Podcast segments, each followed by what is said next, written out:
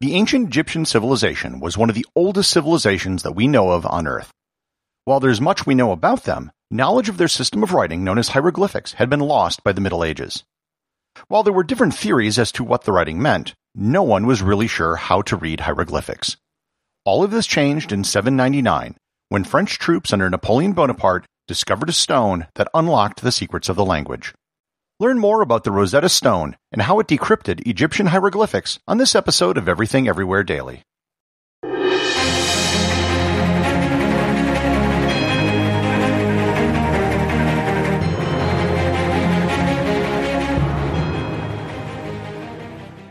This episode is sponsored by Heaven Hill Bottled in Bond Bourbon.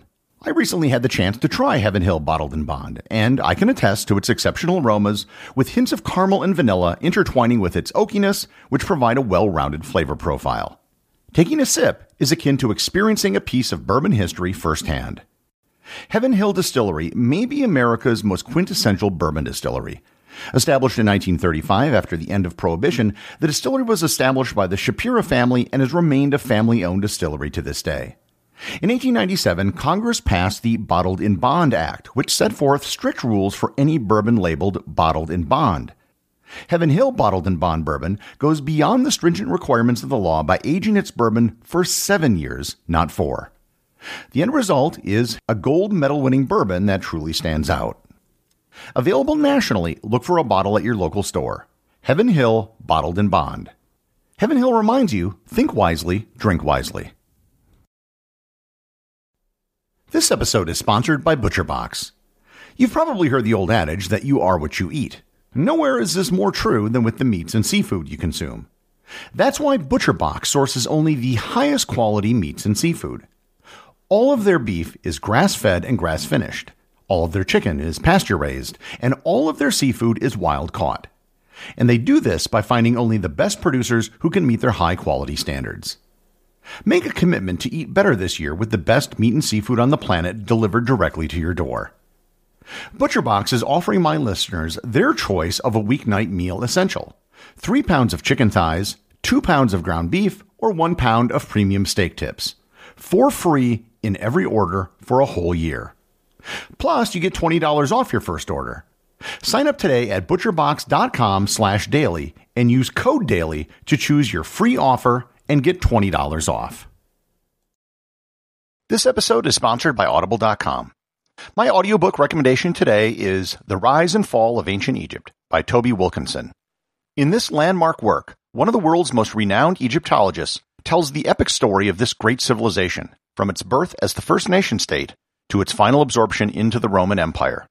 Award winning scholar Toby Wilkinson captures not only the lavish pomp and artistic grandeur of this land of pyramids and pharaohs, but for the first time reveals the constant propaganda and repression that were its foundations. You can get a free one-month trial to Audible and two free audiobooks by going to audibletrial.com slash everythingeverywhere or by clicking on the link in the show notes. Egyptian hieroglyphics were the writing system used by the ancient Egyptians. Or, to be more accurate, it was the writing system used by Egyptian priests and scribes. The vast majority of Egyptians were illiterate, and writing was reserved only for a select few in Egyptian society. If you've seen hieroglyphics, it's very different from systems of writing that might be used today. It makes heavy use of symbols like birds and snakes. If anything, it looks like a text message using a lot of emojis. There are over a thousand different hieroglyphic characters that have been identified so far. Hieroglyphics can be found all over ancient Egypt on tombs and temples. The writing system is believed to have its roots as far back as 4000 BC, and the first full hieroglyphic sentence that has been found dates back to around 2800 BC. This makes hieroglyphics one of the oldest human writing systems, on a par with ancient Sumerian. Over time, another system of writing developed in Egypt. Around 4 to 600 BC, a new system developed that was in more common use called Demotic. This system of writing looked very different than hieroglyphics. In fact, at first glance, it might look like a Proto-Arabic writing system. Hieroglyphics were still used by priests, but Demotic, which had far fewer characters, became the system used in commerce and daily life. Demotic and hieroglyphics were different writing systems for the exact same language. Over time, things in Egypt changed. They were conquered by Alexander the Great, and a Greek dynasty called the Ptolemies controlled the country. Then after a while, the whole Mark Antony and Cleopatra thing happened, and Egypt just became another Roman province. And finally, in the first and second centuries, Christianity started to rise in popularity. In 391, Roman Emperor Theodosius closed all the pagan temples, and the last known use of hieroglyphics was written at the Philae Temple in the year 394. Only about 50 years later, the last known use of Demotic was found, also at the Philae Temple in 452. After this, Coptic and later Arabic became the dominant writing systems in Egypt. Fast forward several centuries, and the knowledge of how to read both Demotic and hieroglyphics had been completely lost. Attempts to decipher and rediscover the secrets to reading hieroglyphics began in the 9th and 10th centuries. The first scholars to attempt to relearn hieroglyphics were Islamic scholars. Dhul-Nun Ermersi and Ibn Wahshiyya were the first two people to try to resurrect the language, but they failed. In fact, for centuries, everyone who took a stab at trying to decipher hieroglyphics failed. And here I should note that linguists have roughly broken all writing systems down to roughly three types. The first system uses phonograms. This is where characters represent sounds. Most of the world uses such systems today. This would include the Latin alphabet, Cyrillic, Arabic, Hangul, and Devanagari.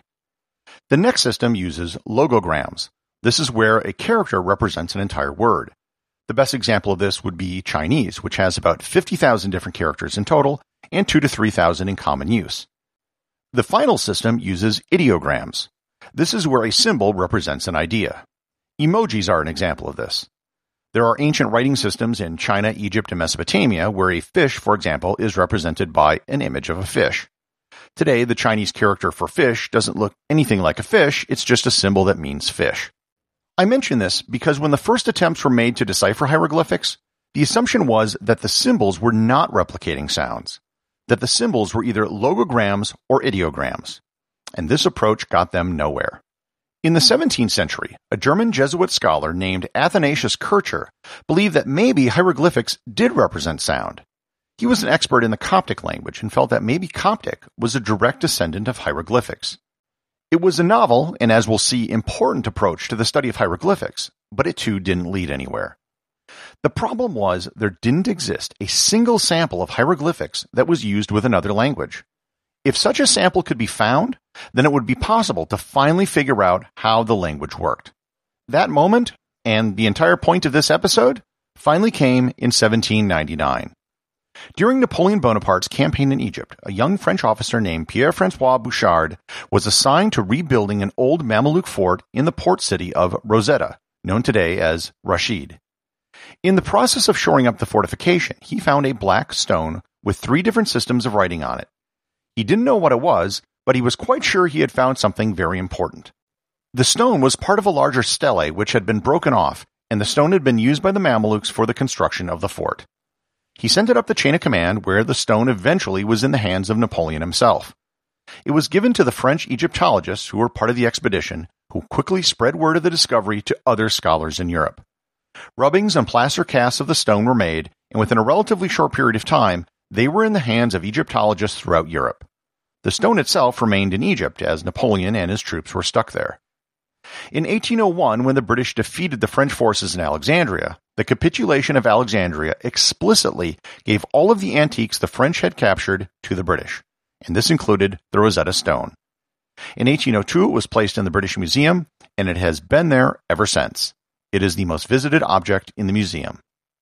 However, the story of the Rosetta Stone is not about a stone that sits in a museum. It's about deciphering an ancient system of writing. The three languages on the Rosetta Stone are Greek, Demotic, and Hieroglyphic. The Greek was translated relatively quickly. In 1803, Hubert Pascal Ameilhon published a paper in both Latin and French which gave the translation.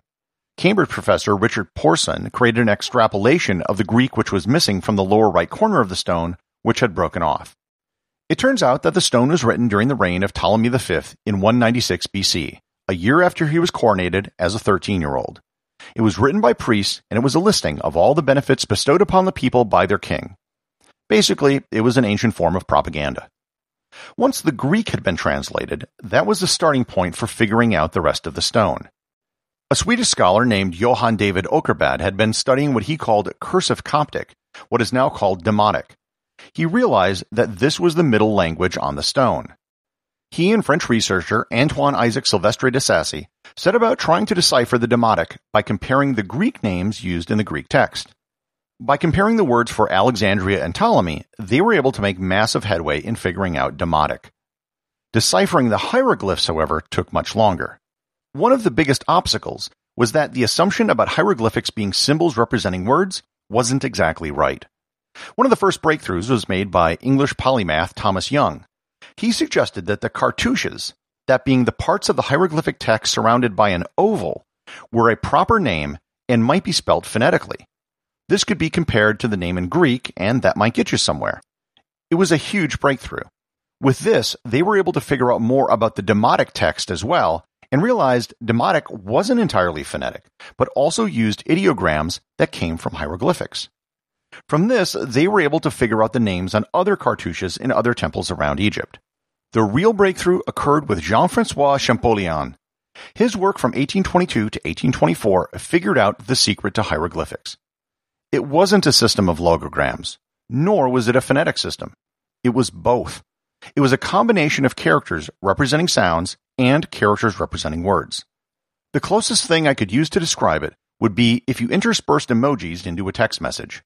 If you asked someone, do you want to get a pizza or a hamburger, and used emojis for pizza and hamburger, that would kind of sort of be representing what hieroglyphics are like. In hieroglyphics, there's a short vertical line next to characters that are logograms, and they are mostly used for common nouns. As Champollion himself explained it in 1822, quote, It is a complex system, writing figurative, symbolic, and phonetic all at once, in the same text, in the same phrase, I would almost say in the same word. Unquote. Basically, it was far more complicated than anyone ever imagined. Nonetheless, the riddle of hieroglyphics was finally figured out, and it was all due to one French army officer who found a stone while repairing a fort. Without it, we'd probably still be in the dark today about hieroglyphics. As for the stone itself, it's still in London. The Egyptians have asked for it back to put on display at their brand new Grand Egyptian Museum, which is opening up in Giza in 2021. So far, the British have refused to return the stone and many other artifacts taken from many other countries under the international law doctrine of finders keepers, losers weepers. Executive producer of Everything Everywhere Daily is James Makala. The associate producer is Thor Thompson. Remember to leave a five star review to get your review read on the show. They can be left at Apple Podcasts, Podcast Republic, or wherever you listen to the show. Also, you can help support the show over at patreon.com. Patrons can get merchandise like t-shirts and hoodies, as well as having direct access to provide suggestions for future episodes.